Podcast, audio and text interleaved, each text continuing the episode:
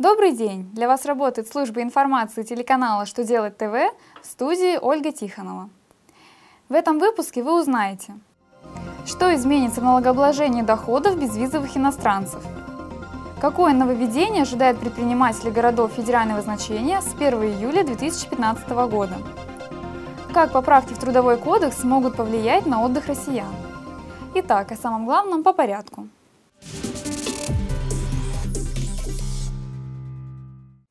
С 1 января 2015 года безвизовые иностранцы могут работать по найму на основании патента не только у физических лиц, но и в организациях, а также у индивидуальных предпринимателей.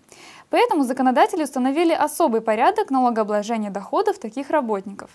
С нового года иностранцы, получившие патент на работу, должны уплачивать фиксированные авансовые платежи.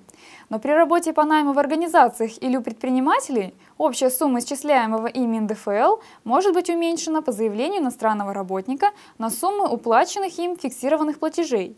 Уменьшить сумму НДФЛ можно только у одного из работодателей и только при наличии уведомления из налоговой инспекции, подтверждающего право иностранца на такое уменьшение.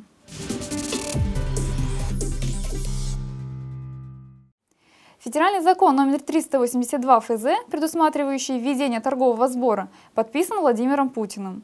Сбор будет введен в Москве, Санкт-Петербурге и Севастополе с 1 июля 2015 года, хотя ранее чиновники отмечали, что готова к нему только столица.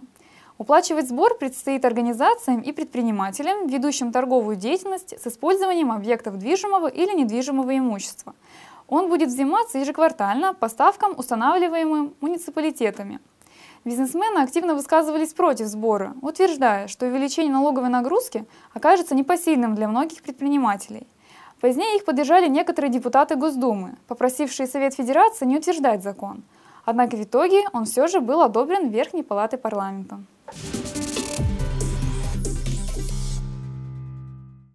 Парламентарии Татарстана выступили с идеей о сокращении количества нерабочих дней в году. Они направили в Госдуму России законопроект, в котором предлагают с 2015 года признать утратившей силу статью 112 Трудового кодекса. Данная норма предусматривает перенос нерабочих праздничных дней, совпадающих с выходными. В пояснительной записке к документу отмечается, что статья вводилась в 1992 году, когда количество таковых дней, установленных законодательством, равнялось всего 9. Теперь же их 14, и с учетом переносов отдых растягивается еще на 3-4 дня. Авторы законопроекта считают, что длительные праздники негативно отражаются на производстве. Только в январе оно по этой причине теряет до 10% выручки. Парламентарии полагают, что принятие документа позволит решить проблему хотя бы частично.